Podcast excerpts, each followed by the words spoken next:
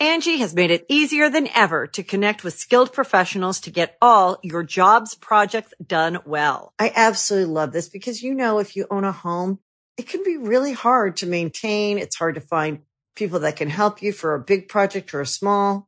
Well, whether it's in everyday maintenance and repairs or making dream projects a reality, it can be hard just to know where to start. But now all you need to do is Angi that and find a skilled local pro who will deliver the quality and expertise you need. Angi has over 20 years of home service experience and they've combined it with new tools to simplify the whole process.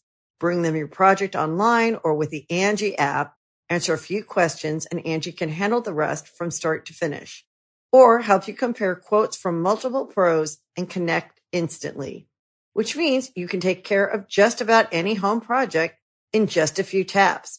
Because when it comes to getting the most out of your home, you can do this when you Angi that. Download the free Angi mobile app today or visit Angi.com. That's A-N-G-I dot com. Greetings, humans. You have entered the command zone, your destination for all aspects of Elder Dragon Highlander. Enjoy your stay. And I, I,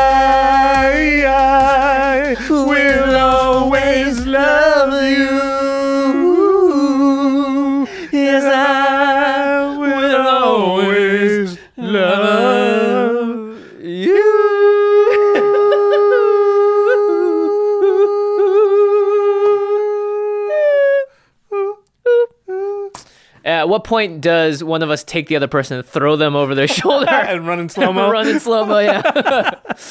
What's up, everybody? You are watching slash listening to the Command Zone podcast. I'm your host, Jimmy Wong. How's it? It's Josh Lee Kwai. So, Jimmy, yeah. it's been a little over six years. Oh, we passed the mark? Yeah, in July, Wow. uh, it was six years that we've been doing this show. Okay. So that's six years of Commander here at the Command Zone. Um, and in that six years, A lot has changed. yeah. So there's a bunch of effects and cards that we used to refer to all the time, Yeah. and we don't really talk about a lot of them that much anymore. And we we sort of find ourselves cutting those things from our deck more and more often. Yeah, we were pretty hyperbolic about them too. Like, this is the best, the greatest, you Right. ha- must play staple. Uh, and a lot of that has changed, as has the format and has has the world and the meta around Commander. So that's what we're going to be talking about today uh, on our 355th episode. Is that the cards and the effects and the things that we used to think were great, but now may not make the cut so much? Yeah, cards that aren't good enough anymore. Yes, but, But that we- doesn't mean they're bad. Right. Uh, They're just not as good as they were before. Because you still might want them. before we get into everything, we got to talk about our sponsors, cardkingdom.com slash command zone. You know, Zendikar Rising, it's out now. Commander Legends So on the horizons. Oh. If you're like both of us, you're probably not quite caught up on the amount of stuff that you need to get your hands on from this year because it's just been one thing after the other.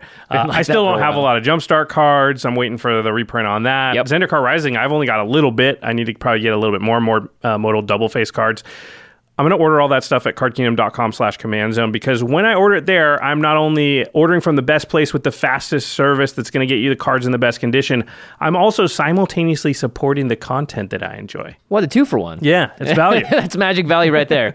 yeah, cardkingdom.com slash command zone. They are our number one place to go. And when we want to protect those cards and we want to play them on game nights, and if you too want to feel like you're on an episode of game nights or extra turns, you're going to protect them. You're going to play on Ultra Pro product. The sleeves are great. The new hyper Eclipse, these new hyper eclipse, not hyper Gloss. Pro Gloss. New hyper pro gloss eclipse. There's a lot of names out there. I don't even know how we keep track of them. But Ultra Pro has been our go-to for quite a while. The shuffle feel is undoubtedly the best, and I am someone that's a I like to call myself a pro shuffler. I've shuffled a lot of cards. Pro in my, gloss, uh, Pro shuffler? gloss shuffler, and I will say that I love the Eclipse sleeves, and they really are durable and they keep your cards nice and protected, and now shinier than ever. Yeah, that's the most important part. They protect your cards. They're not going to get banged up, beat up if they're in uh, Ultra Pro Eclipse sleeves. So Or their top. you really don't want your cards getting messed up. So They're amazing deck boxes, uh, some of the best in the biz as well as the best deals. So if you're supporting Ultra Pro, you're also supporting the show. And the final way to support all of our content is directly if you go to patreon.com slash command zone. You can chat with Jimmy and I on our Discord server each and every day. You can see things like extra turns, An extra day early. Uh, which is too late for the latest extra turns because it just came out. But the next one you get to see early. So patreon.com slash command zone. In fact, there's one other perk, and it's that we call out one lucky patron every single episode. And this episode is dedicated to Joe Greenwood. Joe, you rock. You do rock. That was an easy one to say for once. yeah, no, I was gonna say, what's your favorite color, Thanks, Joe? Joe. Um, and of course, the final final perk of being a part of our Patreon is that you get to audition for game nights, and those auditions are open right now until November first. That means that deadline is fast approaching. If you look at the calendar. Yeah, so for patrons who uh, are meaning to audition and haven't submitted your audition yet, please get those in. Yeah. Uh, You don't want to be late. And then anybody else who is just finding out about it or has been putting it off, if you join our Patreon for as little as $1 per month, you don't have to join for one of the higher tiers or anything like that, then you're eligible to audition for the show. Uh, we do want to get as many auditions as possible just because we want to get the best possible person on the show. So again, patreon.com slash command zone. All right. And as we've said before, it's okay to sign up for the Patreon just to audition for the show. It's totally fine. Yep. All right, Okay. let's get into the main co- topic cards that aren't good enough anymore. They don't make the cut. yeah. So, you know, we've talked about it a lot recently on the show, just about how the commander format has changed Mm-hmm. over the years. Um, the average mana curve of our decks has gotten lower. Games feel like they've gotten a little bit faster. We've done statistics as well to show that really spells above a certain CMC don't even get cast that often in games. Yep. So we're going to go over this first part, which are what are the major things contributing to the change of the format. And then we're going to talk about the specific cards we think that are sort of most affected by this. Yep. So we've got five points here of how the format has changed over the years. First one is one that keeps changing, but fortunately, I think we're at the end of that change cycle. But it's Hopefully, the I mean, somebody could invent a new one, you know, tomorrow, and then who knows? I really like the current one, uh, but it's the Mulligan rule. It has changed twice now since we started playing the format. When we originally started, it was the partial Paris, which was a way to Mulligan where you draw seven cards and you go, you know what? I only want three of these in my hand. I'm going to put the other four away, draw four, and replace my hand, and then you shuffle the rest of your cards in your deck. Yep. Uh, it was a way that unfortunately meant that you could be very greedy with how you built your deck because you kind of had a mulligan for free, except it was a selective mulligan when you started the games. And that, fortunately, is no longer a part of the format. But what that allowed you to do is, of course, build decks with higher CMC cards, less lands, because you knew that you could mulligan to a hand pretty effectively that had everything you needed. Yeah, if you draw too many lands, you ditch a few of them, get draw some more. If you draw not enough lands, you dr- ditch some of the non-lands, but you can keep the good cards. Like, Yeah. you know those hands you draw where you've got a Sol Ring, a land, but it's really not playable besides that? Well, I'll just keep the Sol Ring, the land, and maybe one of the card, draw four more, probably draws me into a playable hand. So it was a little bit broken, let's be honest. Uh, then we switched to what was called the Vancouver Mulligan.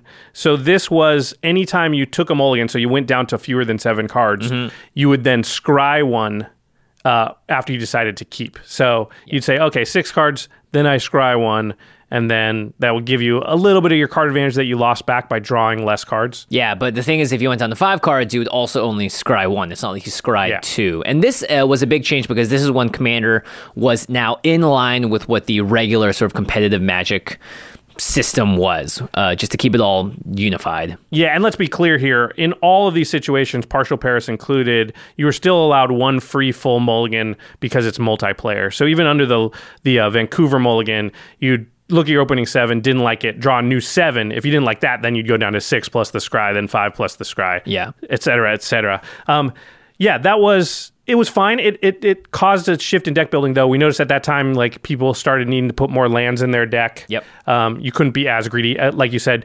probably couldn't have as many high CMC cards just because they would get stuck in your hand. You couldn't partial Paris them away. Yep. And now we have finally switched to the London Mulligan, which is, I think, the best of all of them. Whereas every single time you mulligan, you don't draw less than seven cards. You'll always draw up to that full seven. But if you're mulliganing down to six, you would draw that seven and then choose one card in your hand you didn't want there and put that on the bottom of your library. If you mulligan to five, you still draw seven cards and then put two cards on the bottom. So this gave you a full look at the hand and allowed you to be much more selective about what you kept. Yeah. Um, And I think this in general, I've seen pro players on, you know, Arena playing it on stream. Everyone seems to be very happy with this version of it. Yeah, this is I think I agree the best mulligan so far in the format in in that it it punishes you a little for mulliganing and being greedy looking for certain cards, but at the same time if you draw bad hands a couple of times, it doesn't mean that you don't have a chance in the game. Yeah. I mean, going down to five obviously is bad, but you will have had a mulligan four times for that to happen. So it doesn't doesn't come up very often. I think same rules kind of apply as for the Vancouver Mulligan, though. You you can't be as greedy as you could have under partial Paris with the amount of lands in your deck and the amount of high CMC cards and things like that. Yep. And so that was a big thing that sort of shifted the commander meta. It seems small, but at its core actually makes a big difference in the long run. Yeah, I think it's probably four or five lands on average. Back in partial Paris, I think you were fine with 33 ish lands. Yep. And now we're 37 probably. So that's four cards in your deck Yeah. that uh, you had to find, you had to get rid of and put lands in place of them probably. And I think also the general commander knowledge is that yes, you have to hit a land drop every single turn. If you don't, if you miss like your fifth land drop, you are in serious trouble. So that changed things a little bit, just sort of having a collective awareness of that as well. Uh, the second thing that changed in the format over the years is that there are way more two mana ramp options available than there used to be. Uh, and they're more accessible to non green colors. Yep. So thanks to cards like Arcane Signet, Which is the third most played card according to EDH Rec. Smothering Tithe. That's the ninth most played card. It's not two mana ramp, but it's just very yeah, good. and it's in white, so Yeah. a mono white deck now has ramp. Dockside Extortionist, Two mana, Thought Vessel, two mana. and then they completed the cycle of the talismans. Yes, Uh, and a few other things came up in there, but ramp became more accessible at lower casting costs, and you find that all these two mana ramp options are just played pretty much ubiquitously across all the non-green colors and color pairs and things. yeah, and there are a lot more commanders available as well, which means there will be more commanders at four CMC, five CMC, and two mana ramp is just always good. Now people have signets as well as the talismans, as well as arcane signets. So, and then you have you know your regular just two mana rocks. So- Fellwar Stone, Fellwar Stone. Thought Vessel, So right there, that's Stone. every every deck has at least access to six, Prismatic usually Lens. around six or so uh, mana rocks. Yeah, that's you can get to seven, I think, in almost any. Uh, Yeah, two put color pair, right? Yeah. yeah. Okay, next right. point. I'll let you do it. Yes, this is the one that I think uh, Josh brought to my attention. Even though I'm the kind of person that would you would think naturally come to this conclusion, but games are just faster now, and I think this is just an ongoing trend because as the format develops, as cards get developed, the power level slowly gets pushed. Yeah, more. more more powerful lower CMC Yeah. cards. Like it can't go the other way, right? Like if a powerful five drop comes out, it doesn't speed up the format. But every time a powerful two drop comes out and it pushes out a three drop, then the format just got a little bit faster, right? Yep. So it's just always going to trend that way. Yeah, and we've also seen the power creep on commanders as well. So games just go more quickly because now, you know, decks are able to combo out a little faster or establish a board position that's impossible to beat a little more quickly. So there have also been a ton of red cards that have been printed that just increase damage. And that has become a viable strategy for red that sort of opened up in the past year, I'd say so, which is WotC's looking at red and probably going, you know what? If they can't win the game by drawing cards or ramping out, they can win the game by just doing more damage and the, uh, you know, what we always refer to as player removal. Uh, and also, I'd say when we started the Command Zone podcast six years ago, one of the reasons we started the show is because we looked around for a show about Commander because we started playing Commander and Yeah. we couldn't find one. And in the intervening six years, there's tons of Commander content now, and the format has become, you know, even Wizards admits the most popular way to play Magic that there is, paper Magic specifically. Yep. And so, with the preponderance of content created directly for the Commander format, including EDH Rec, which again didn't exist when we first started the show, I think just decks in general, people out there are just building more efficient decks than they did, um, you know, six years ago, obviously. at least more knowledge as well has to do it. You know, a lot of episodes of podcasts, ours included, EH Rex included, talk about how to be more efficient, to do more damage, to play games faster, yada yada. Yep. All right. Uh, the next bullet point is higher CMC cards are less viable, and this is partially, largely in part to uh, due to the last point, which is games being faster. Faster the game is, the worse a seven drop looks because there just are some games where you might not even be able to cast it. Yep. Um, in most games, I would say you you get to seven mana still in Commander, but it doesn't have time to play out. That seven drop hits the table, and then the game's going to end within a round or two. So that seven drop doesn't have time to accrue the amount of advantage. If it were a 12 or 14 turn game where like it's sitting there for six turns, really get churning and getting you a lot of value. Yeah, and of course, when these hand cards are left in your hand as well, and you're waiting to turn five or six to play them, the chances of someone doing the Josh thing or the Jesper thing, which is unload my hand and then cast a Windfall or Wheel of Fortune, is going to happen a lot more often. So they just kind of wipes out the whole like, ah, I've got a game ender, I'm going to wait and hold on to it until it's the right time to cast it. There's a lot more wheel decks, according to a poll that you actually did on Twitter recently. Yeah, there are a lot more wheel decks. So when I did the poll on Twitter, I did at the same time as the Lands Matter uh, decks Right. that we were talking about, but it was somewhere in the realm of like 45% of people had a wheel deck. Wow. Um, I think it was closer to 40, but a large percentage of people, so four out of 10. And, and that makes sense, right? Because we've had a lot of wheel, quote unquote, commanders come out. It used to really be just Nekusar. Mm-hmm. Like that was the wheel deck. Fevered Visions, Yeah. everyone's favorite. And now we've, we- since then we've had the Locust God, Arjun, Riel the Everwise, Brallin and Shabraz, Xyris. It goes on and on. There's been a ton of commanders printed that really just want you to wheel a lot. Yeah, and all of those are again like the decks are pretty fun as well. They play well and they're very efficient as well. Like playing a Real the Everwise deck, you're just going to be so. I mean, yeah. So the value is there, and obviously it's a it's a legitimate strategy. And who doesn't like drawing seven cards? Yeah, the people who already have a nine drop in hand, they've been waiting to drop on the table. Yeah, yeah, they're not happy. Uh, and the final point that we're going to talk about here, as far as how the format has changed over the years, is new strategies emerge. Old strategies get outclassed. This is just something that's going to happen as new cards are designed. Um, not to mean that everybody has to play the best strategy, but in general, the ones near the bottom of the heap get to tend to get played less just because they're not as viable. And as fun as it is to play a deck that you know is not um, as powerful as other strategies, it's the type of thing where after a while you do want to win some games and you tend not to play the the lower power decks as much. You you want a couple in your arsenal for fun, but in general you you don't want your entire deck arsenal to be, you know, fours on the power, power scale in general. Yeah, and this is us also generally, you know, I think like Voltron decks have, even though we kind of bag on them, they've slowly fallen by the wayside just because the strategies aren't as good. And as lower CMCs happen, more creatures out to block early. Yeah, so a lot of things sort of um, change with that meta shift too. Yeah, remember what's the oh man, what's the exalted double strikey one?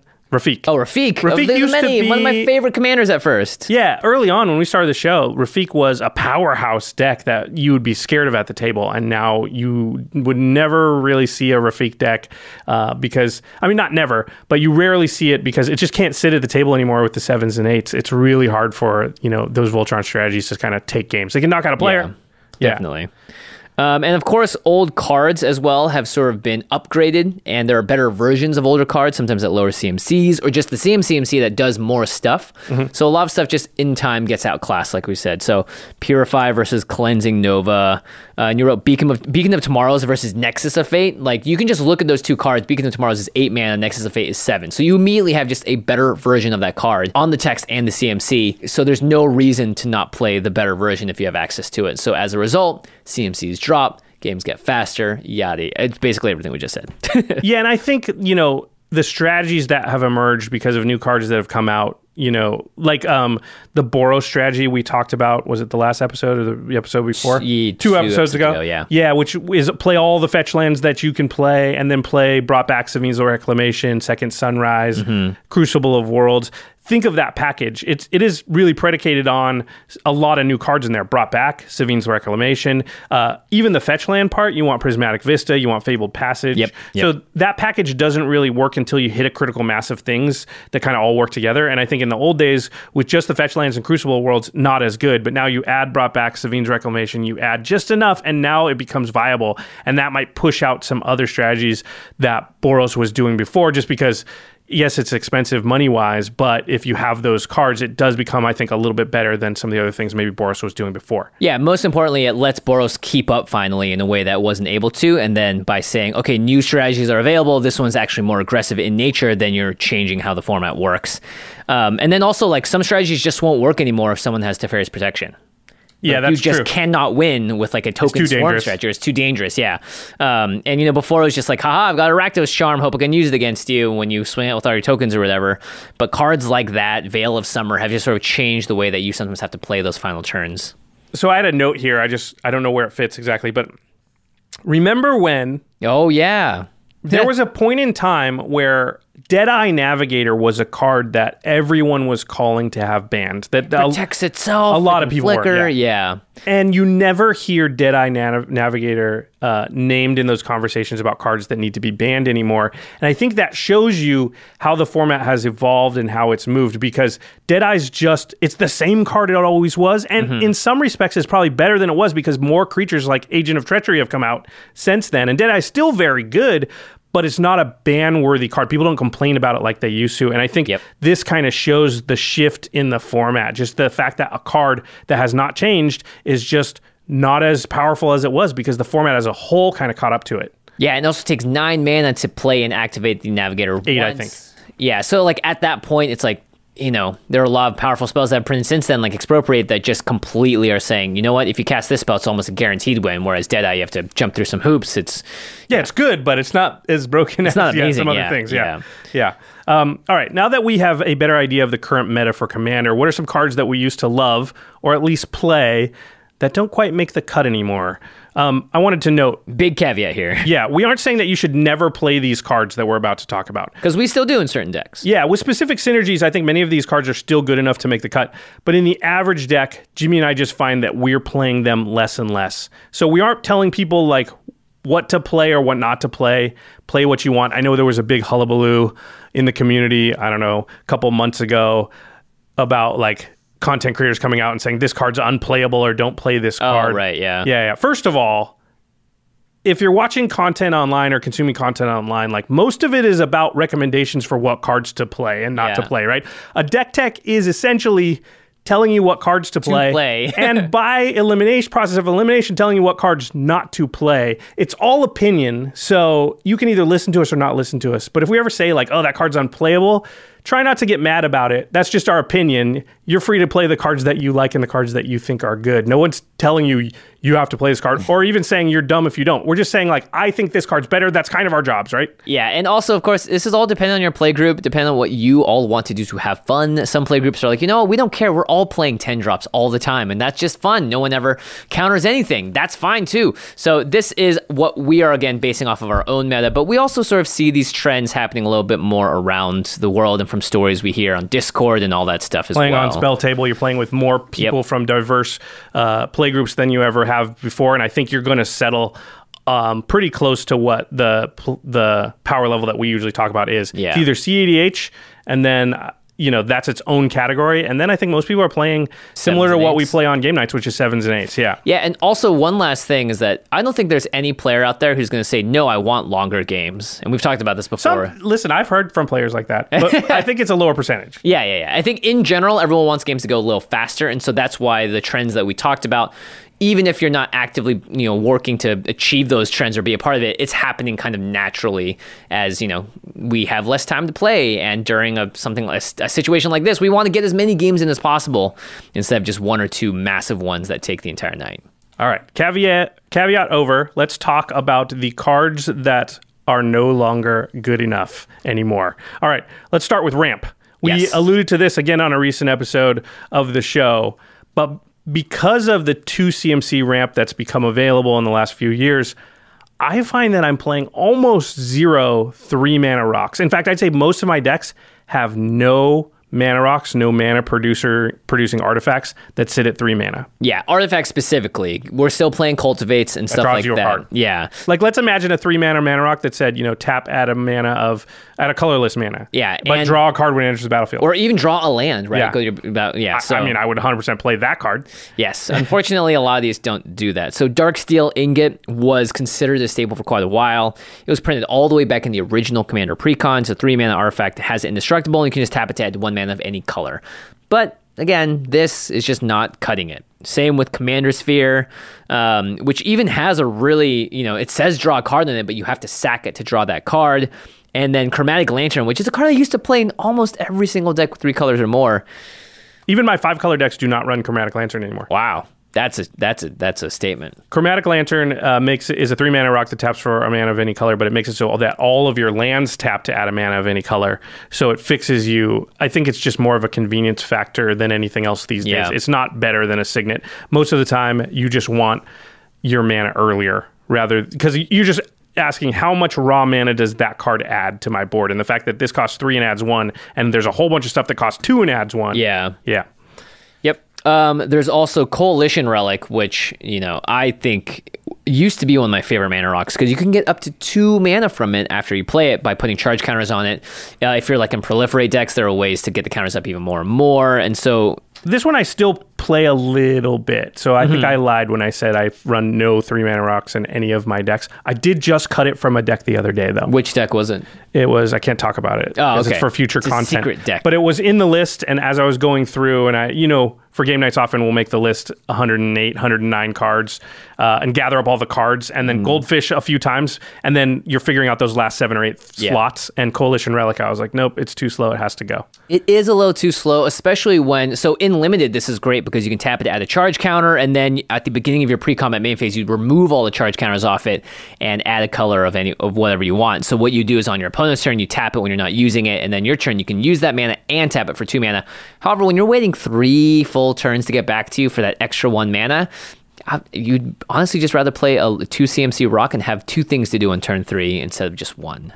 Yep. Um, the other one, the next one is kind of big mana rocks, rocks that tap for a lot of mana all at once. So Gilded Lotus, five mana for an artifact, taps and adds three uh, mana of any one color. Yep. Thran Dynamo, four mana that taps three colorless to your mana pool. And then there's also like Caged Sun, which doubles the mana from a specific color. Um, And and it makes- pumps your creatures as well. Yeah, so you choose a color when it enters, and then it pumps creatures of that color, and then all the lands that tap for that color Yeah. tap for one extra, right? But these cards cost five mana, four mana, and six mana. And, you know, I've run a lot of mono red decks, and before Caged Sun was sort of one of those requirements. But every single time you draw a six mana card that is going to ramp you on turn five or six, it just doesn't feel good. Even though the mana return is huge when you're able to untap with it, someone getting rid of this, you just not being able to untap or only using it for another two turns because that's the rest of the game, just doesn't feel that good. Yeah, you're rarely able to play it and then also have, you know, three or four mana over here that are not going to tap for double, so it kind of is cheap. Yeah. Like that just doesn't happen as much as it used to, right? Yeah. In the old days when you get to turn 11 or 12, you're like, boom, play Caged Sun, and I actually gain a little bit of mana because I have enough untapped lands still left over. But when the games are shorter, that situation doesn't come up as much. Yep. Uh, the next one is similar mana reflection. This is four green green for an enchantment. Uh, if you tap a permanent for mana, it produces twice as much of that mana instead. This can still be very powerful under the right circumstances, but Yeah, especially if your mono green can ramp this out and have a bunch of like a Sol Ring with tap for four now. Yeah. But I still find that it's similar to Caged Sun, where it's like if in any game where I'm able to play a six mana spell that just doesn't do anything, Yeah. you know, and in the best case scenarios, I kind of break even on mana. Uh, I almost always would rather that that was just an impactful card that's like affecting my opponent's board or pushing my board position or position in the game forward, you know, immediately. Yeah, and mana reflection too just doubles your mana. It doesn't do what Zendikar Resurgence does, which is draws you a card Yeah. and rewards you for playing spells and doubles your mana, and that just costs one mana more. So reflection, I think, is a very much more of a niche card than it is sort of just an auto include if you can play it early. Uh, and then the next one is kind of a trio of cards. Yeah, showing how what happens by the way over time with these types of cards. So it's explosive vegetation, explosive veggies, which is three and a green for a sorcery. Search your library for up to two basic land cards, put them onto the battlefield, tapped, and then shuffle your library. There's also Circuitous Route and there's Migration Path.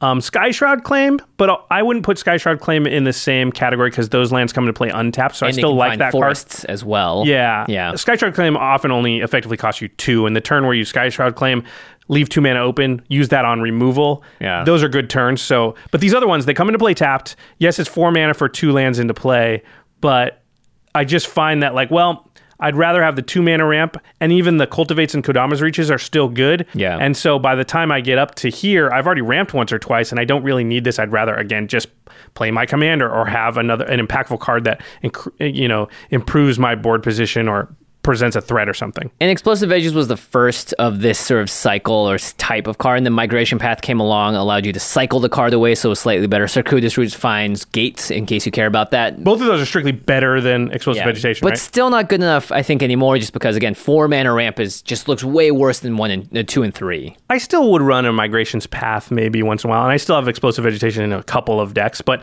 The more, option to cycle on Migration Path is very important. Yeah, more and more though, I'm I'm just like looking at those cards, being like, if they pr- pr- if they print like one more three or two CMC ramp spell, that's getting pushed out probably. That okay. Um, all right, let's talk about card draw here, and this is really interesting to me because as we went through and said, you know, what's happened to card draw in the format. Not a lot's changed in six years, except for one specific color. Yeah, they just seem to get better and better, it seems. so there's certain ramp in green that has been pushed out. Sorry, not ramp. Certain card draw in green that has been used to be played a lot and has sort of been pushed out as the years have gone by. So Not by better artifacts, by better green cards, by yeah. the way. So Lifecrafter's Bestiary, which is an artifact, and every time uh, uh, you cast a creature spell, you can pay green, and if you do, draw a card. That's just doesn't tend to be worth it anymore. For a while, it saw some play, but why pay extra mana? Why cost the mana when you can When just you have? just have a card that draws you a card when the creature enters the battlefield. Yeah. yeah, there's tons of cards in green now that just draw you a card if a creature enters the battlefield. I don't need to pay any extra mana, so Yep. why would I play Lifecrafter's Bestiary? And those cards are generally cheaper than a card like Soul of the Harvest, which is four green green for a trample six six. Whenever another non token creature enters the battlefield under your control, you may draw a card. But that's six mana for a removable creature. Yep. Not so great. Regal Force is another card that used to see quite a bit of play. It's four green, green, green, and when it enters the battlefield, you draw a card for each green creature you control. Very narrow. Often you'll be in a situation where they board wiped, and you're like, crap, I'm going to draw one card off this thing. Yeah, not so great. Uh, Harmonize, a card that still does see a lot of play, but it's just two green green for a sorcery, draw three cards. So four mana, three cards. It's it tends to get cut for me quite often in favor of some cards we're going to list in a second, just because there's so much good green card draw. I don't need a sorcery that draws me three cards. I can play a card that's going to draw me nine cards over the course of the game. Yeah, instead of three right now. Yeah. And there's Colossal Majesty, which is an enchantment at the beginning of your upkeep. If you control a creature with power four or greater, draw a card. So it's like, oh, cool, rewards you for having big green creatures. Yeah, this one is just narrow, and it's again, it's similar to Lifecrafter's Bestiary in that it just has another um, hurdle you have to jump through. Right, you have to have a big creature, At the beginning of your upkeep. and it only can draw you one card. Why would I do that when I can just play a bunch of cards we're about to list that just draw you cards every time you play a creature spell? So the cards we just talked about, those are the cards that got pushed out. We think we don't play them anymore in favor of because green just got a ton of awesome card draw in the last few years. So let Guardian Project. every It- green deck. Every green deck. It's built for commander. Every time you cast a creature with a different, basically, if a non-token creature enters the battlefield and it doesn't have the same name as another creature you control, you draw a card. So every creature you're going to play isn't going to have the same name because we're a singleton format. So Yeah. this is just cast a creature, get a get a or sorry, creature ETBs get a card. Yeah. This next one is insane. This also just goes in pretty much every green deck it can. It's the, Great Henge. Yep, seven green green for a legendary artifact, but costs X less to cast. Where X is the greatest power among creatures you control, you can tap to add green green and, and gain two life. And it says whenever a non-token creature enters the battlefield under your control, put a one-one counter on it and draw a card. And you can often put this out for three or four mana, Yeah, because green again has and big imme- creatures. and immediately tap it for two mana. Yep. One of our favorite new instants is Return of the Wildspeaker, which is a four green for an instant. And the, the more important mode is you can draw cards equal to the greatest power among non human creatures you control, or you can give all your non human creatures plus three, plus three until end of turn. Often just draws you five cards at instant speed, Yeah. six cards. And then Colossal Majesty looks a lot worse compared to Garruk's Uprising, which just has way more text, gives your creatures trample, uh, draws you a card if you control a creature four or greater when it enters the battlefield instead of waiting for your upkeep. And then every time you play a creature with power four or greater, you draw a card. So there's just a lot more upside to cards like this. And those old ones are just they just look they just kind of pale in comparison. Yeah, it's funny to me that we looked at card draw and really most card draw kind of stayed the same. It didn't change a lot for most of the colors, except green, who vastly improved their card draw. We used to be playing Harmonize and Soul of the Harvest and Regal Force, and we don't play those cards anymore. We play Guardian Project, amazing card, Great Henge, amazing card, Return of the Wildspeaker, really Amazing good card. card, yeah. And to me, you know, we we complain a lot about white um, in the format and the fact that it's it's lower powered than the rest. And I actually think this has been maybe the biggest consistent design mistake that maybe they're not even aware of of the last like four or five years in comparison to our format. Because giving green card draw makes it so that why don't you, why wouldn't you just always play green? Because they already have Ramp. ramp. And the one th- downside to ramping a lot is that if you ramp too much, you can over ramp and just not have actual cards to play. You're like, I can make 27 mana, but I have nothing to do with that mana mm-hmm. because every card I drew just made more mana. But then they decided green should have a lot of card draw, which totally mitigates, you know, their other strength. So I think, you know, and I don't even think it's an argument anymore. Green is the best color in Commander by a, a wide margin. And it's because of all this card draw they gave them over the last like five and six years. Yeah, I think in general too, and you've seen this with a lot of the bannings in standard as well, is that green and blue have just been given an incredible leg up above the rest of the competition. And it's not even like a fair fight where the other colors can be like, well, uh, it's okay because I got this. It's like, no, you got that, which is just vastly better than what we have. You guys got Chulane, you guys got Kinnan, you guys got Uro what did red get that even comes close to matching that power level? So I do agree that I think giving green just such a boost of everything that it needs to be the most viable color. In fact, mono green decks I think are also easily the best mono color decks in the format just because they have access to both the most important parts of, of card draw and RAM. Yeah, putting card draw and ramp together is just a combination that makes for powerful commander decks. And the fact that one color is like arguably the best at both of them, I just think is a very large mistake. And the problem here is it's really hard to go backwards because these cards are going to exist. And it doesn't matter what you do moving forward. Guardian yeah. Project's not going to go away. Great yeah. Henge isn't going to go away. Even if you say tomorrow, I'm going to stop making good card draw for green, it green's already got good card draw. So what are you going to do? Um, and and yet white can't get good ramp or card draw. They're like, well, if we gave white card draw, you just only play white and no other color. If that's like, true, that's then what's going on with green? Yeah, yeah, yeah. Yeah. Okay. Enough complaining about that. I think uh, we've got a whole bunch more cards to talk about as far as cards that we are, we don't think are good enough yep. uh, for our decks anymore. But before we get into that, we're going to take a quick break and hear a message from our sponsors. Angie's List is now Angie, and we've heard a lot of theories about why. I thought it was an eco move. Fewer words, less paper. No, it was so you could say it faster. No, it's to be more iconic. Must be a tech thing. But those aren't quite right. It's because now you can compare upfront prices, book a service instantly, and even get your project handled from start to finish. Sounds easy. It is, and it makes us so much more than just a list. Get started at Angie.com. That's A N G I, or download the app today. The Angie's list you know and trust is now Angie, and we're so much more than just a list. We still connect you with top local pros and show you ratings and reviews, but now we also let you compare upfront prices on hundreds of projects and book a service instantly. We can even handle the rest of your project from start to finish. So remember, Angie's list is now Angie, and we're here to get your job done right. Get started at Angie.com. That's A N G I, or download the app today. Angie has made it easier than ever to connect with skilled professionals to get all your jobs projects done well. I absolutely love this because, you know, if you own a home, it can be really hard to maintain. It's hard to find people that can help you for a big project or a small. Well, whether it's in everyday maintenance and repairs or making dream projects a reality, it can be hard just to know where to start. But now all you need to do is Angie that and find a skilled local pro who will deliver the quality and expertise you need. Angie has over 20 years of home service experience and they've combined it with new tools to simplify the whole process.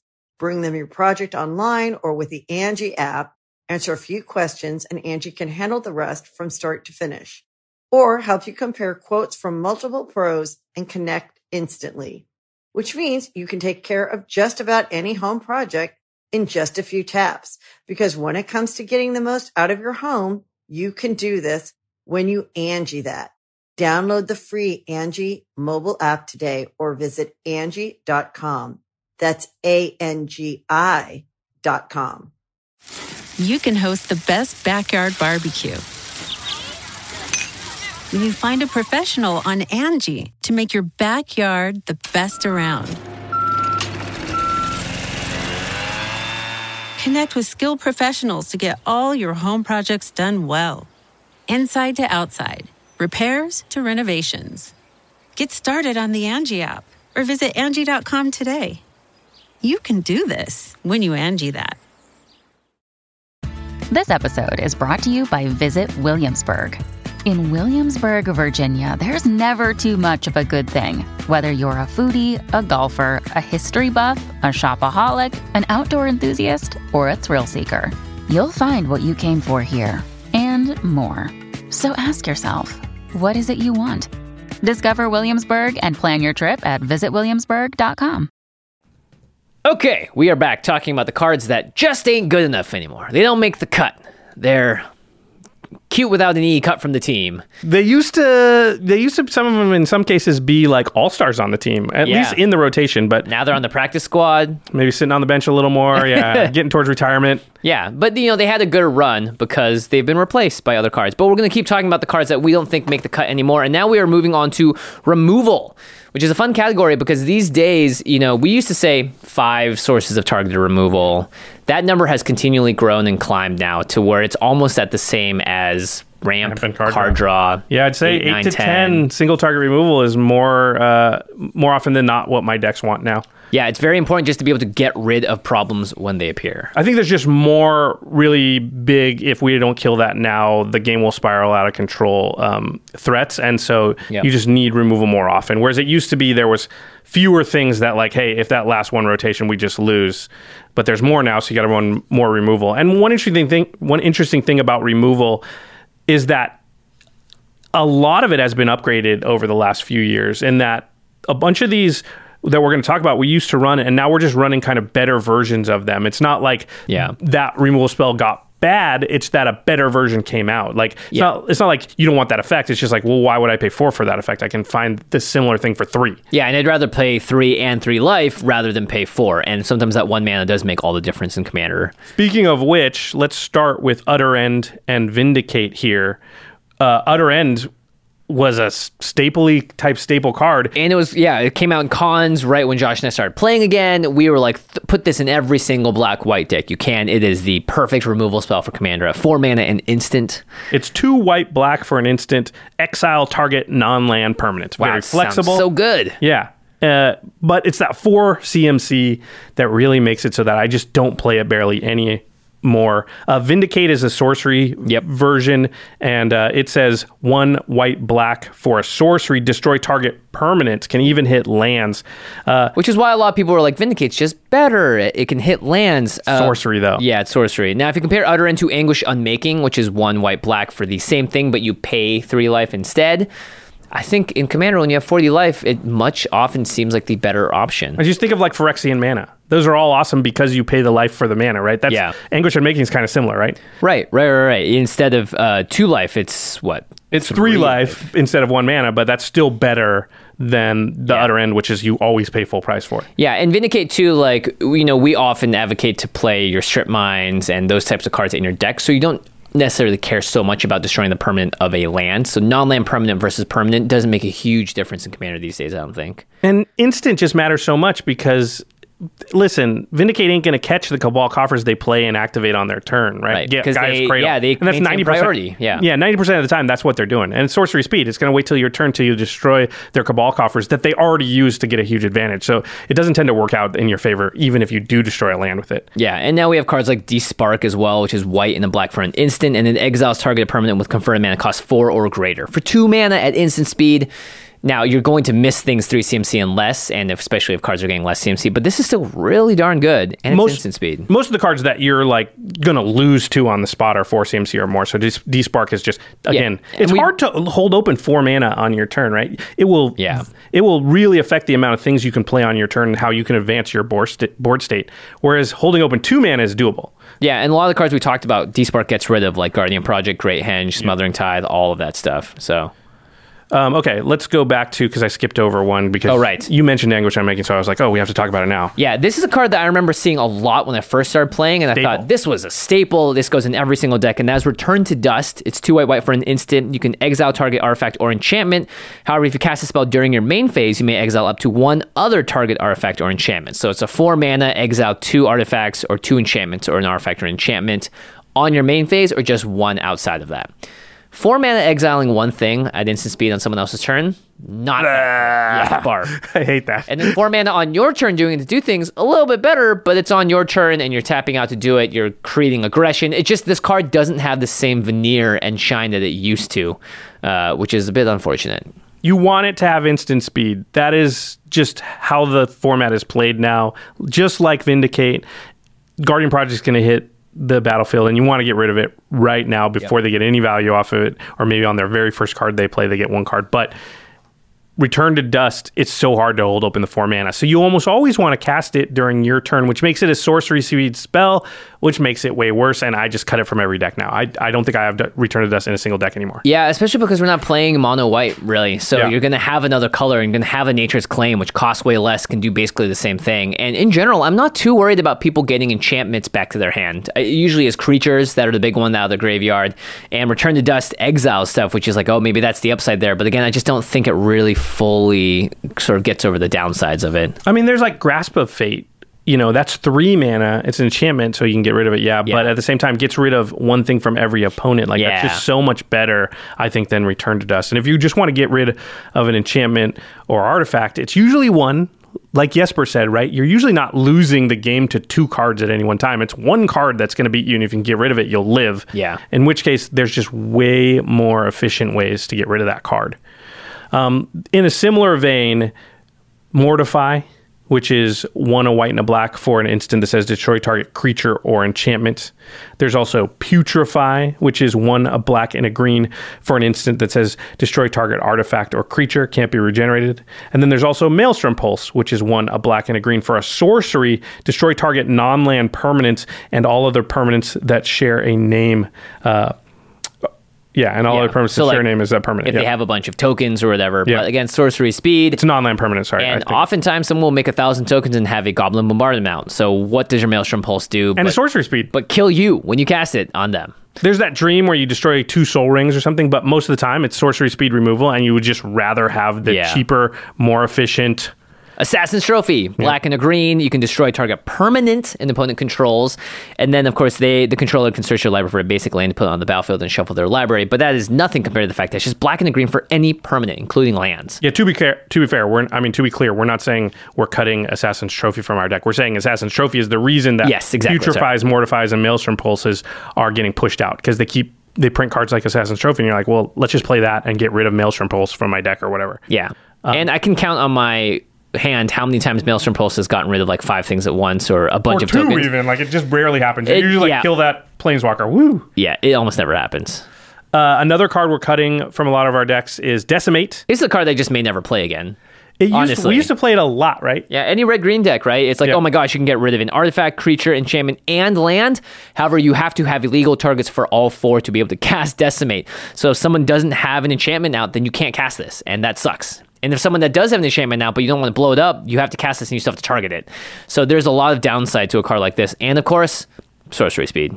Yeah, and so often you really just want to destroy one thing badly, and Yeah. then you're just saying like, well, while I'm doing that, I'll get rid of this, this, and this, but I don't care that much about the other three targets. Well, if that's the case, just play a spell that costs one or two mana. Yeah, and, and save only the other two mana thing. for something else in your hand to cast or hold open. Yeah.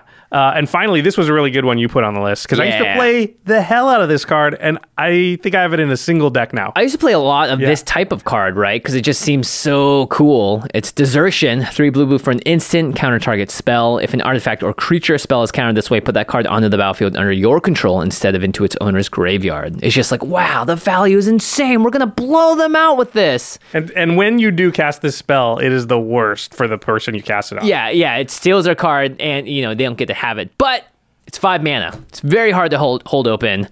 And in general, I just find that there's other things I'd rather be doing than hoping someone casts an artifact or creature. Yeah, because a lot of times you're like, uh, it's a wrath. I'm gonna counter that, but for five mana, it just feels horrible. Yeah, and also if you have all that mana open, someone's going to look at their hand and be like, I'm not going to cast the cool creature I want. So maybe they dump out two small dumb creatures and you just sit there looking at your thing going, maybe I should have countered something else earlier in the turn instead Yeah. of thinking about stealing it. Because when I read this card, it just says, you better steal something with it. Otherwise, it's not worth it. Well, the worst ever is if it comes back to your turn and you didn't cast it, and you're just like, okay, untap, and you just wasted five mana you didn't spend. Yeah. Yeah.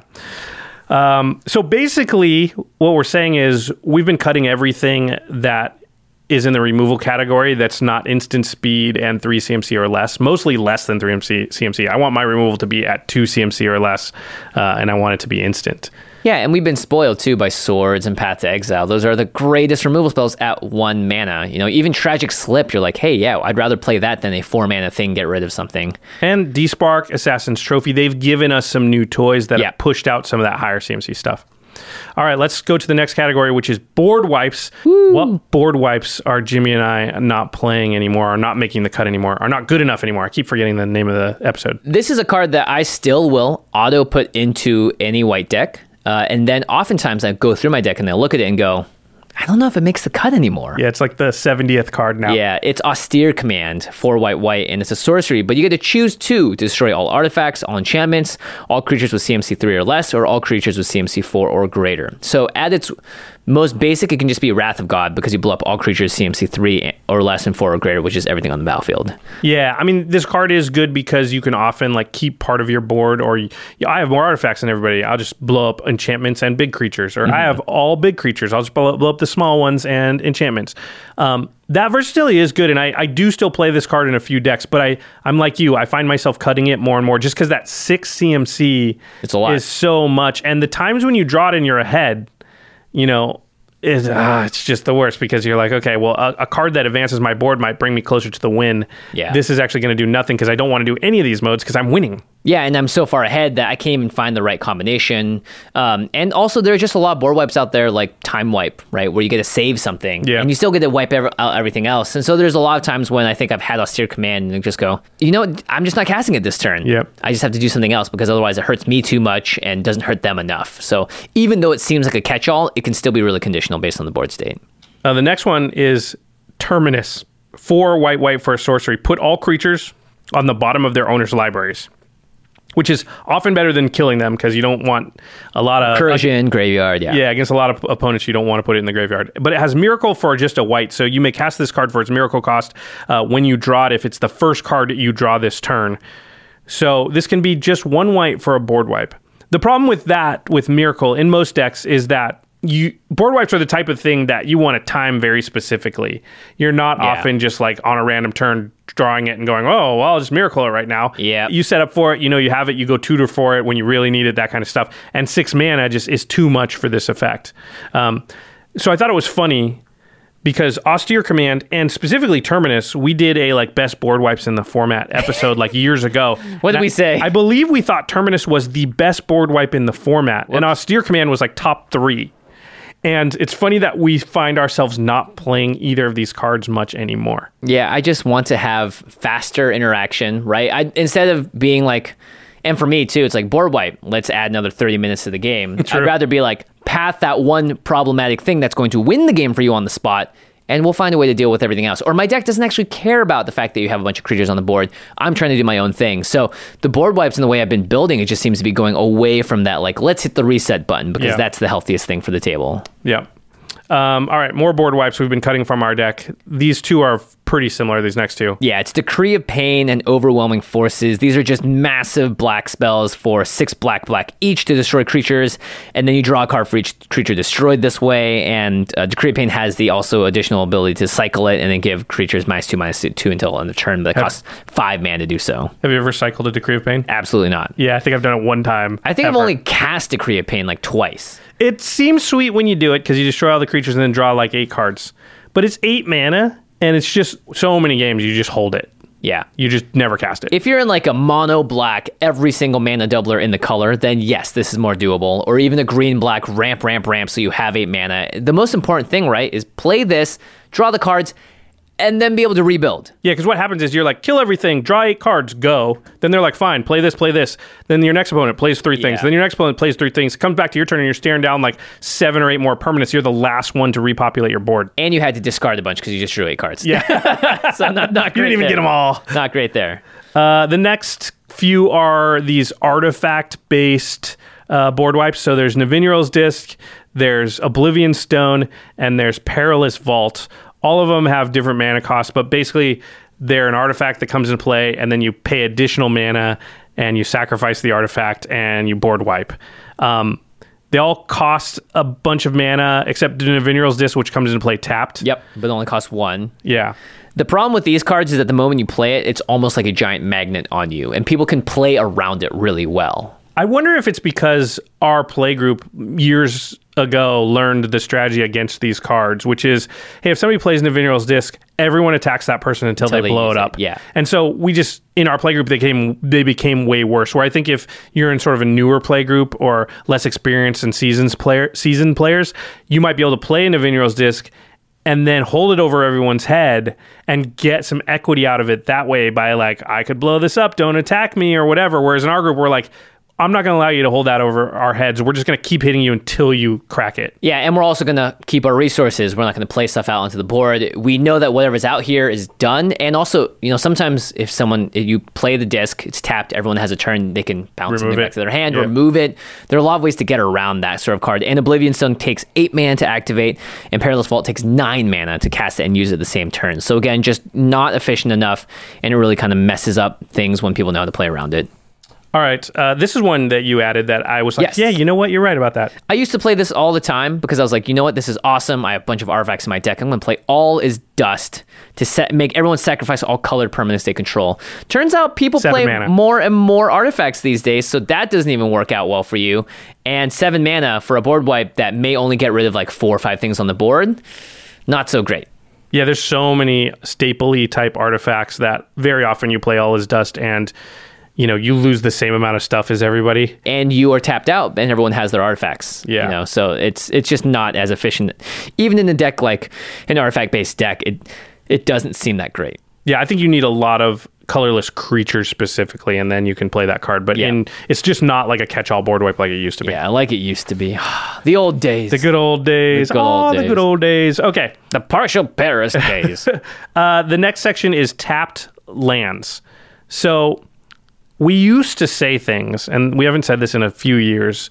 Uh, like, eh, if your deck has a few guild gates, it's fine. If it has a few life lands, it's fine. Refuge. You kind lands. of like say that i think generally because it's like it's true you know there are a lot of lands that come into play tapped the modal dfcs that we we're talking about coming to play tapped so you're not it's not the end of the world to have to play a couple of them having said that, I because back in those days it wasn't we weren't putting anybody on, right? I did have guild gates in a few of my decks and things, and it was fine. I have zero guild gates in any decks anymore. I don't have any refuge or lifelands. I don't think in any deck anymore. Um, even the tri lands, I have fewer of those than I used to have in my deck anymore because they come into play tapped. there's Stu- just so many more options now for the two color lands since then yeah, and I think we we aren't wrong that you still can have some lands in your deck that are forced to come into play tapped, but it's fewer than it used to be. I feel like it used to be somewhere along the lines where if half your lands came into play tapped, it was mostly not a great big deal and, and wouldn't feel like it lost you the game.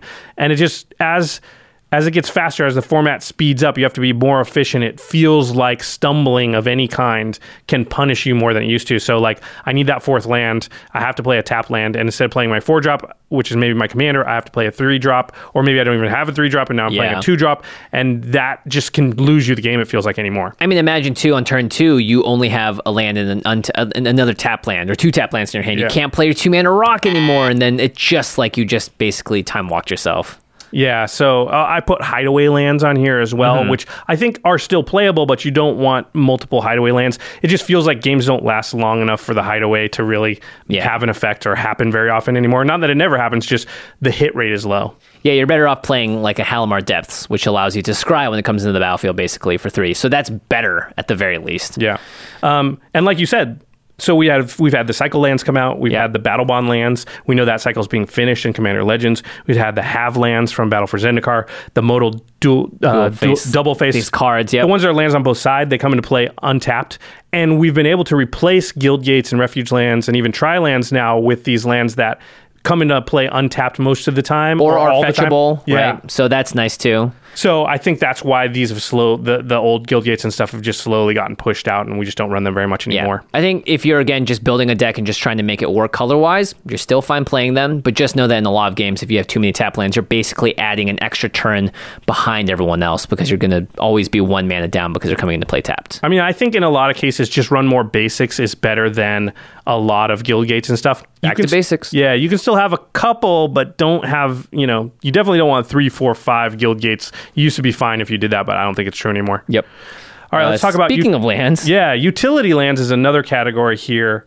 Another one of my old favorites were when I first started playing the format, someone played one that was goes, Oh, you don't need only lands that tap for colors in your deck? Right. Wait, that one does what? Oh, I'm putting that on all of my decks. And they can be very powerful. And I don't think we, you know, it's not like don't run any utility lands, but there are certain ones that I just run less and less these days. And in general, I run less utility lands than I used to overall, right? Yeah. Used to be like, hey, 37 lands, uh, 12 of them could be a utility lands. And it's like, I don't want to do that as much anymore because if you miss a color, that's stumbling and you that could lose you the game. Especially if you have like black in your deck and there's a card that costs two black, black, black. Yeah. It's like, oh gosh, no, cannot put that many utility lands in here.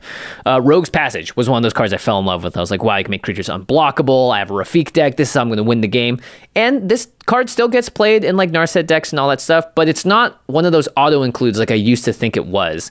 Because to me, this used to read like alternative win condition. Maybe you just need to get in that little extra bit of damage but paying four mana for it and doing it on your turn just feels so bad. It's like mystifying Maze instead of Maze of Ith. It just costs so much mana to do, and sometimes it's not even the right thing to do because you'd rather spend that somewhere else. It's five mana really because you have to tap the Rogue's Passage Right. plus four mana to make something unblockable. Five mana? Five drops are incredibly powerful cards. So you would have to be killing them, I think, for that to be worth it. And that's just not the case. I find that whenever I have Rogue's, Rogue's Passage in a deck, my rate of usage is like one in 50 games. Yeah, I almost never activate them, and as a result, they've come out of most of my decks. Yeah, if it's not going to be there, just put a swamp in, just put a mountain in. Yeah. You know, the deck needs to very specifically need that effect. And generally, Badly. the Rogue's Passage is already a redundant version of that effect and not your best option either.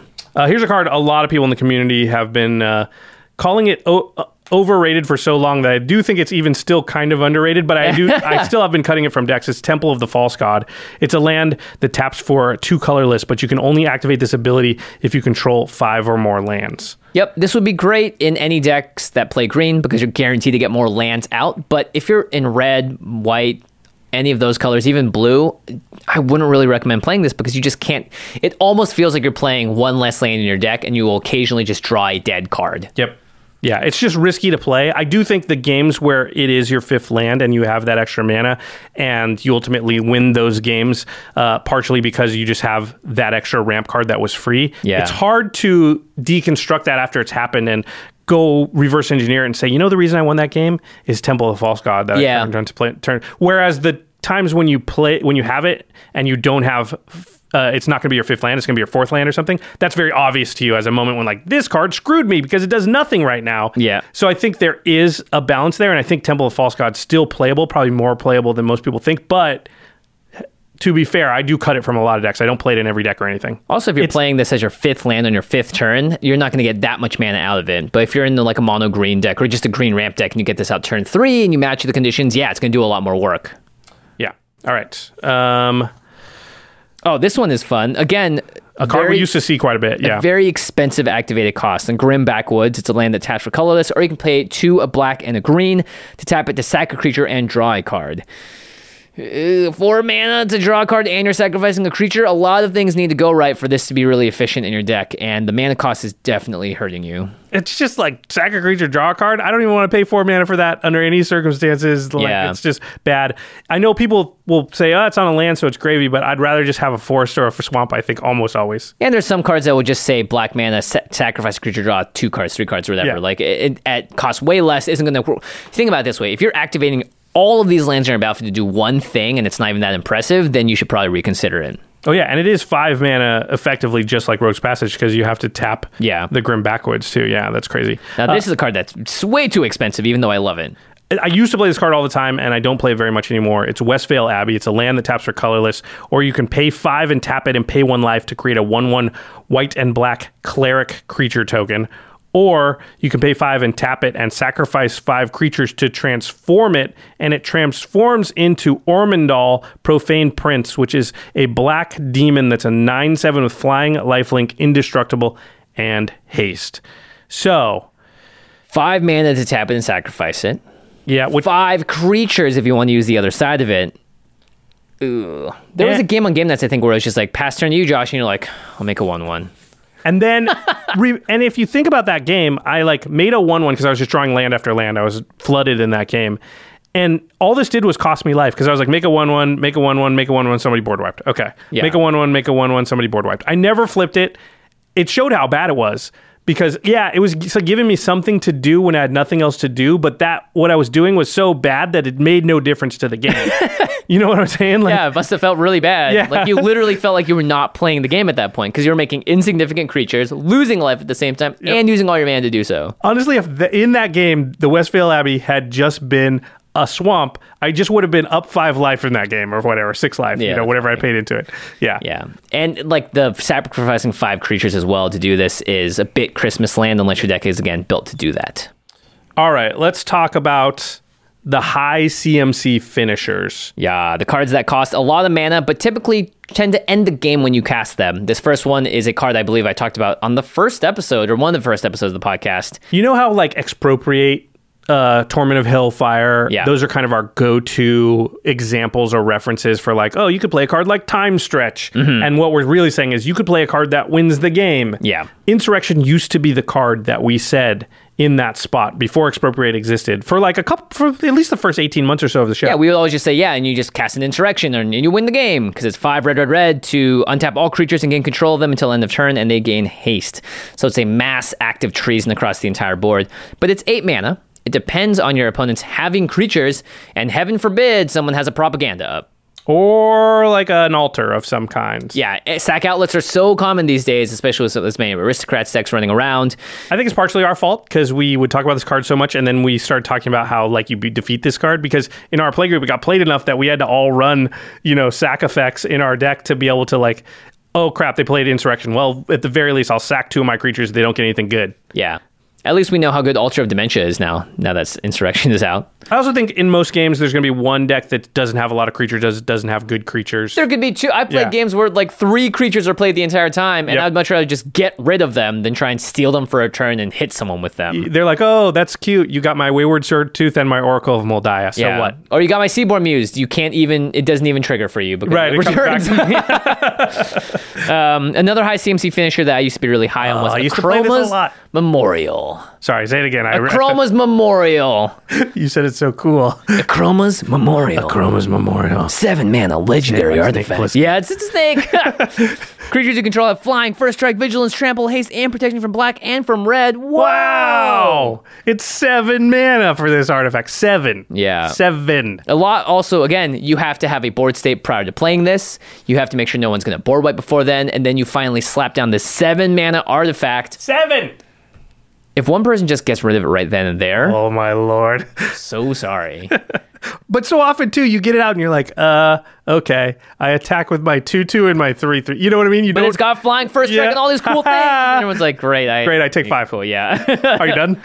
yes, I'm done because it costs seven mana. Yeah, it costs way too much. This is definitely one of those magical Christmas Dreamland cards where it's like you imagine you have a massive token army, you just played this thing out, and you swung for a billion damage, or you could just play Crater Behemoth. Yeah, it used to be one of those cards that you were like, "Oh, my deck needs haste." Yeah. So I would put this in there, but then you realize like seven mana to give haste is just not good. Yeah. it's just bad. If you were able to get this out in turn two or three, and every single combat you had were able to do this and gain, you know, the the massive advantage from just hitting people so often, sure, But you're never doing that. you're never doing that. Yeah. Yeah. All right. The next is a duo of cards that are kind of similar. It's Army of the Damned, which makes a million zombies, and then it's Rise of the Dark Realms, which pulls all of the creatures from all graveyards and puts them onto the battlefield under your control. Kind of like Insurrection esque. yeah, these are finisher type cards because they just make your board instantly ginormous. They cost a bajillion million mana, but hey, if you untap after you've cast that, you'll probably win because you have so much stuff. Yeah. And Army of them also creates tapped tokens too, Yeah. so you have to untap with it.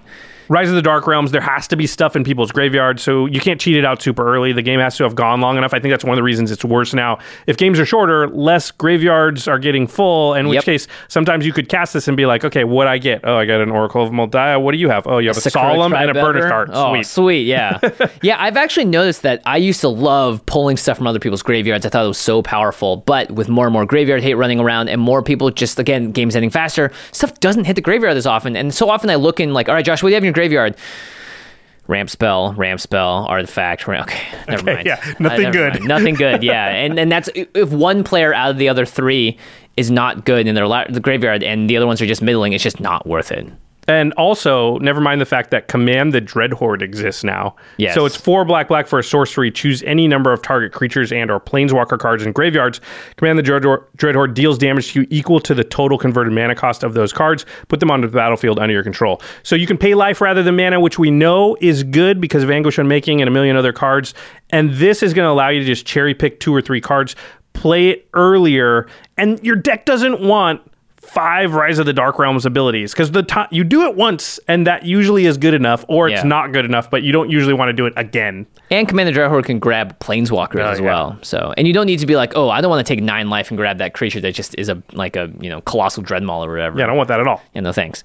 Um, next up is Debtor's Knell, a card that we definitely talked about a lot, but I've never played it. And because I re- remember thinking even back then, like, this is way too much mana. It- I used to see it once in a while. Yeah, so it's four and triple So white, black, white, black, white, black. So white, white, white, black, white, black, white, white, black, white, black, black. Seven mana either way. At the beginning of your upkeep, put target creature card from a graveyard onto the battlefield under your control. Again, triggers at the beginning of your upkeep. You have to play it, wait a whole turn cycle, hope no one gets rid of it. Chances are you're not playing anything else that turn, and then creatures need to be in graveyards too. Dude, I think if this card said at the beginning of each upkeep, put, target target, creature creature, card from a graveyard onto the battlefield under your control, I think it'd be playable then, but I think that card would be costed seven. Yeah, So this only triggers once. It's just bad. it is just bad. And it's seven mana. Again, Command the Dreadhorde exists, uh, and it just yeah, it gets got, outclassed. Here's one we used to see quite a bit, and I almost never see it anymore. It's Praetor's Council. Five green, green, green, eight mana for a sorcery. I think it still comes in perma- Commander Precon Yes, sometimes. yeah, yeah, yeah. It's return all cards from your graveyard, all cards from your graveyard to your hand. Then you exile Praetor's Council. Council. Uh, you have no maximum hand size for the rest of the game. So it's eight mana, draw you, you know, whatever you've got in your graveyard. but you probably can't play anything that turn. Congrats, you have a huge hand, but if your deck isn't like Hogak, trying to get cards in the graveyard, then how many cards are you going to potentially return with this? Right? Even if you're ramp, let's say you ramped out to this spell. That's the funny part. You play a Cultivate, Farseek, whatever. You got eight mana on turn six. You cast Praetor's Council. You return two cards to your, like three cards from your Yeah, graveyard. and they're all ramp hand. cards. You already have mana. It's like ah shucks. yeah, I never play this card anymore. Yeah, again, eight mana just costs too much. It's just, it, and when you get there too, um, there here's a ten mana card that sometimes does say win the game on it, but again, you're much better off in a deck that can cheat this into play. It's omniscience, seven blue, blue, blue enchantment. And you can cast spells from your hand without paying their mana costs. By the time you can play a ten mana spell normally, chances are you won't have that many cards in your hand. Chances are that playing this just gets everyone to look at you and kill you immediately. So you're best off playing this card only if you can cheat it out, and Yep. very specific decks can do that, and not the majority of them. Yeah, you can't just throw Omniscience into a deck. I think you used to kind of be able to just have it in there as your big top end. Yeah, Now, if it's not Jodah or something that's going to cheat the mana cost, yeah. you can't show do and tell. and it's often not a win anymore because someone will have removal. Yeah. because people play more removal. yeah. Again, ten mana enchantment. Someone pays one man to get rid of it. You may as well just bow out. You might as well just bow out. The Just cash scoop scoop, it up. up. and get out of there. All right, the next category is too slow. So this is just stuff that's just plain too slow. It's not necessarily a finisher or a nine mana play. Um, there's two in this category, which is like cheating of mana costs. Mm-hmm. I was shocked when you put this on here, and my brain immediately was like, I disagree. And then I was like, no, actually, I don't play this card anymore, really. and I used to play this all the time. Yeah, it's Quicksilver Amulet. Four mana for an artifact. You pay four and tap it, and you may put a creature card from your hand onto the battlefield. So cool. You can cheat mana cost. Yeah. Eight mana. Yeah. Two turns. Eight mana for the first card that you. Yeah, which is, by the way, you could have just played, you know, again, four mana, sure, you can do it with four mana, but this costs a lot every single time to activate. You can only do it once a turn. It has to be in the Jodah decks and things like that that are playing a ton of huge things. Yes. Because in our average deck, we're just not putting very many seven plus drops anymore. So Quicksilver Amulet is just not good because I don't usually have a way to take advantage of it. I'm like, okay, tap four and put out a five drop. Like, why did I do that for? Yeah, win the game. yeah. I Uh, just don't have a lot of seven and eight drop cards to even take advantage of this because my average deck doesn't want to be like, well, if I don't drop my Quicksilver Amulet, I just have to hold this card. Yeah, again, you'll see this in your Jodah decks, maybe your uh, um, Jaleva. Jaleva, your- no, that's instance and sorcery, so you wouldn't put Quicksilver. Sorry, so I was thinking of a uh, uh, uh, Kaalia Oh, decks, right? yeah, So yeah. Tons of big CMC spells there. Maybe a dinosaur deck or something. But in general, again, yeah, it's just eight man to do it. Not that great. And same goes for a card like Planar Portal, which is six mana for an artifact, and you pay six to tap it to search your library for a card and put that card into your hand and shuffle your library. So it's yeah, it's Into a repeatable tutor, but it costs mana for twelve first mana for the first card. Yeah. I don't think that card was ever good. No, but I've seen. I played it. a Quicksilver times. Amulet though was in a lot of decks before, and I don't Yeah. barely see it anymore. Yeah. And I think it's still well just in the decks that again want to have it um, because the four drop slot I think is even more important now. It used to be sort of like between you know like oh five and six are important. Now three and four seems to be the really sweet spot for the more important spells. All right, let's talk about a couple of tutors that are too slow. It's funny, I just built a Akiri equipment deck Yep. for game nights, and I did not put this card into the deck for this exact reason we're talking about. Oh, it's Stonehewer Giant. It's three white white for a giant warrior, four four with vigilance, and you can pay one in the white and tap it to search your library for an equipment and put it onto the battlefield, and then you attach it to a creature you control. So it's like, wow, that's a lot of value. You're gonna tap it for two, put it on the battlefield, and it auto equips. Sweet. Hmm.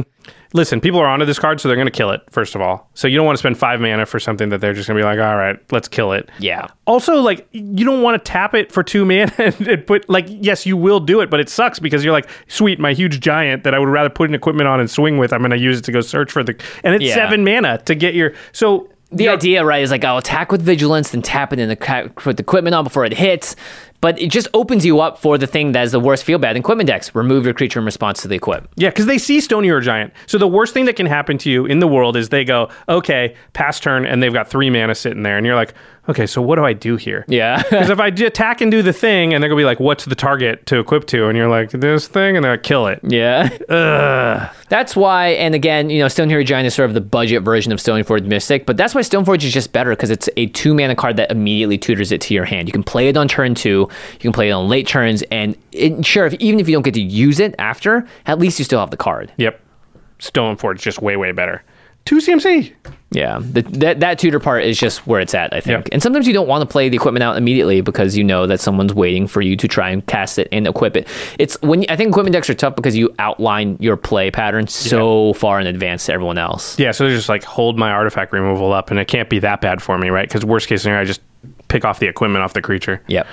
Uh, this next tutor is Runescar Demon, five black black for a six six flyer. When it enters the battlefield, you demonic tutor. You search your library for any card and put it into your hand.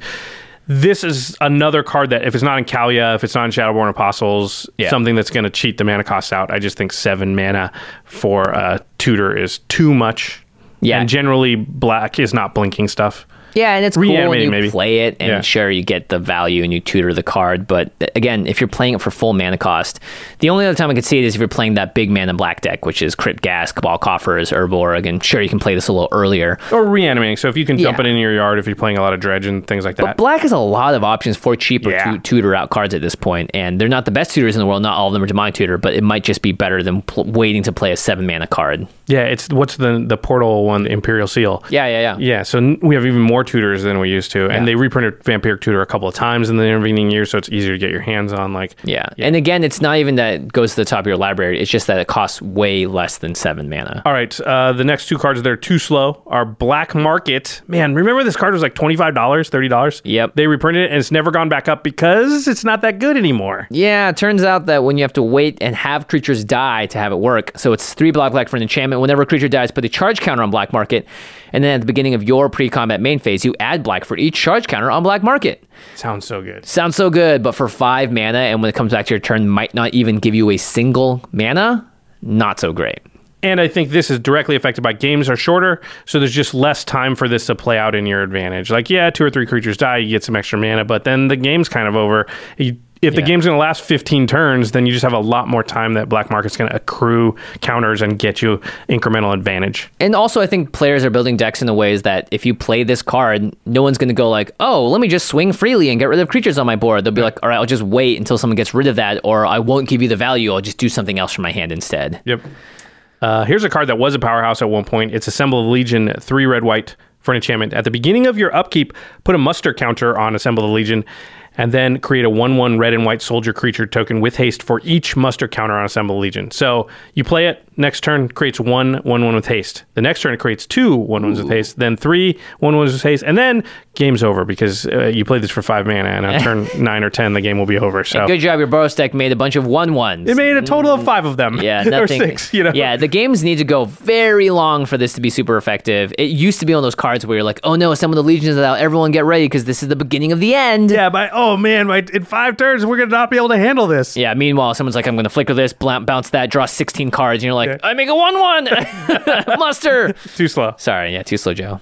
All right, let's talk about just this last category here. We're almost done. Some cards that just have been outclassed. They just aren't playable anymore because too many cards that do the same thing or a similar thing have come out in the intervening years. Yep. Uh, this has been outclassed for a while. We just thought we'd mention it. Mind's Eye. Yeah, I used to put this in every mono red deck. Five mana artifact. Whenever an opponent draws a card, you may pay one. If you do, draw a card. So typically, the turn you play this, you don't draw a single card because it's five mana. I don't even play it in my Boros decks anymore. Yeah, Yeah, it's just too slow. Six mana for one card, seven mana for two, eight mana for three, nine mana for four. Like, there's no point along that that you're happy. yeah. Maybe at 100 cards for 105 mana. 100. That's your whole Yeah. deck. That Yeah. ratio is never in your favor. I think that again, like unless you are powering this out by turn two or three, and then you're able to use it every single turn, it's just not going to accrue you the kind of value that you want. And even when you do, it's like, uh, not that great. Yeah. Uh, the next one is a red card, Jimmy. Furnace of Wrath. Rah rah rah. One, red, red, red, for an enchantment. One Wrath, Wrath, Wrath for an enchantment. Uh, if a source would deal damage to a permanent, it deals double that damage to that permanent or player instead. Fiery Emancipation, Torbran, Dictate of the Twin Gods. There's too many versions of this spell, and this is kind of the least good of them because of the casting cost. Three red's tough. It hits all players. A lot of that stuff only affects your opponents. Uh, Obosh, a lot of things have come out where I just think Furnace of Wrath just doesn't make the cut as often anymore. Yeah, and I would say even though Dictate of the Twin Gods costs one more mana, it's one less red mana symbol and it has flash, so you can at least use it as a surprise factor in a lot of times. So Furnace of Wrath just looks a little clunky compared to the rest. Uh, okay, and the last one, and it means nothing that it's last. It just happened to be last on the list. Is Loxodon Warhammer.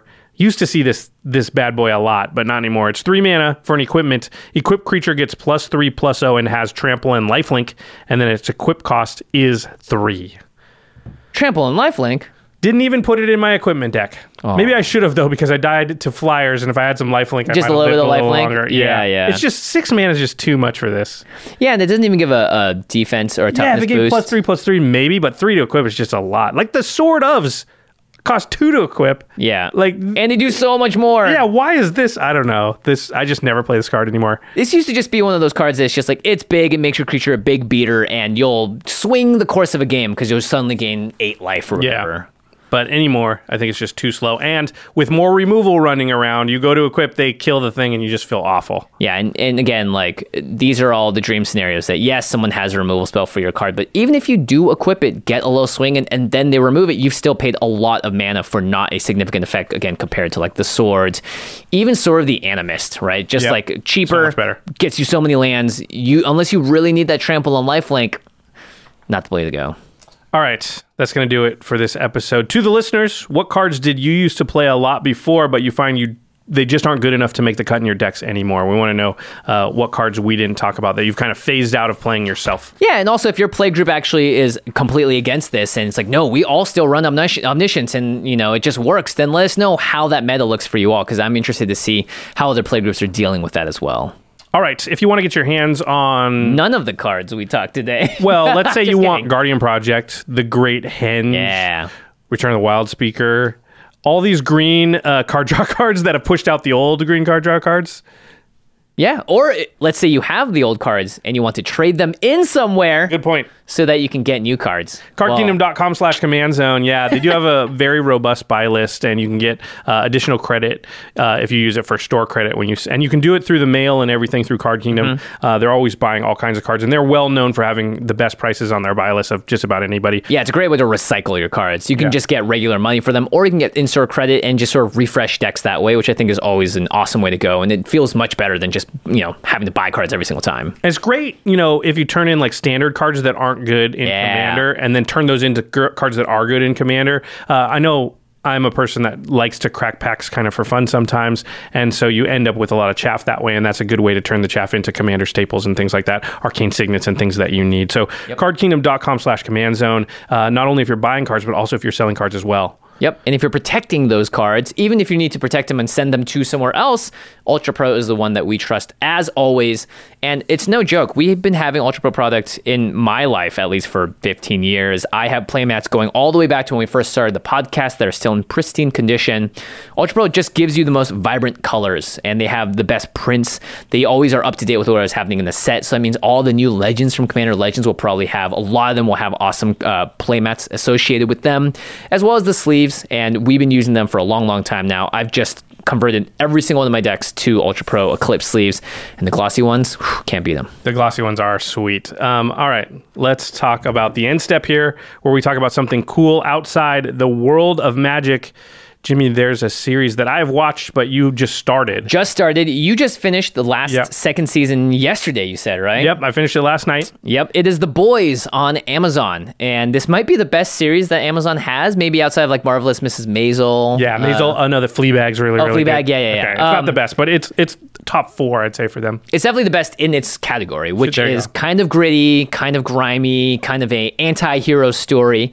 It's I'm only on the first season, but so far it tells the story of a young uh, actor by the name of Jack Quaid, who's Dennis Quaid's son and Meg Ryan's son, I believe, uh, who loses someone in his life and is sort of discovered by someone else that has a similar vengeance against the reason that he lost that person, which is these superheroes that are running around this world. And you very quickly learn that they are not what they seem. Uh, and not what the adoring crowds scream at them for and give them all their love for. There's a much darker side to all of it, and it's really high stakes. It's like got thriller elements, a lot of action. It's pretty gory, so keep that in mind. It's rated R for sure. Yeah, uh, but definitely a lot Adult of fun. themes. Yeah, a lot of adult themes. But I think like I, I, t- I like to see these kinds of stories, especially after being deluged by Marvel for so long and DC, where like everyone is like so cool and you know a just and good citizen.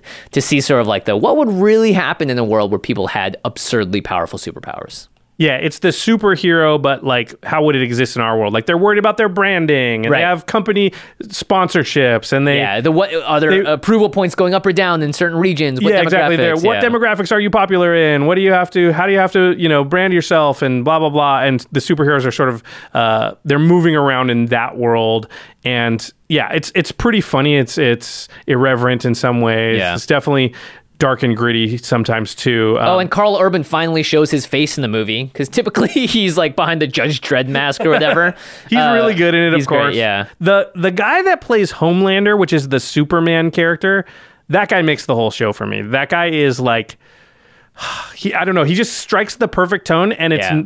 the Superman in this universe is Superman, like the most powerful superhero, but he's like just like maybe he's completely nuts. It's hard to tell. Yeah, he has this sort of blank look in his eyes sometimes when they cut to him and they show these close ups that you look at it, and as an actor, I'm watching him and going, wow, he is someplace else. Like Yeah. this person's, it feels like he is a different kind of human. Yeah. Entirely when you watch him on screen and how he, he delivers his lines and everything. It's great. and it strikes you as a more realistic portrayal of what a Superman type character would be like in the real world, as far as someone with that much power, how they would be mentally Yeah. And how they might act. And, you know, how does that person navigate the regular world where, like, they're not allowed to do certain things? Like, Right. I don't know if the human brain would be eh, equipped to handle that setup where it's like you have the power to do anything and no one can touch you.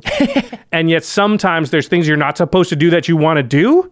Like how? Uh, I don't know. Like there's things keeping us all in place, but for a Superman type character, it's super interesting. I love that character the most. Yeah. uh, yeah. I find the uh, series to be good, not amazing, but uh, it's it's definitely enjoyable and watchable. Yeah. And bingeable too, which Yeah. is kind of the name of the game these Yeah, days. Yeah, they just finished season two, so you can watch both seasons on Amazon Prime right now. Yep. Okay, moving on to the cleanup step, where we thank everyone here at the Command Zone office for putting in hard work and diligent hours to be our superheroes. They are our superheroes. Yeah. All right. our editing, graphics, and logistics team is Craig Blanchett, Ashlyn Rose, Lady Danger, Manson Lung, Josh Murphy, Jake Boss, Patrick Nunn, Non, sorry, Alfred Estaca, and Sam Waldo. And big thanks, as always, to Jeffrey Palmer, who does the living card animations that start and end our show. This particular one that lives behind us on the set. You can find Jeffrey at Living Cards MTG. All right, everybody, that's going to do it for this episode. Thanks for watching. And we hope you upgrade your deck soon. Peace. Peace.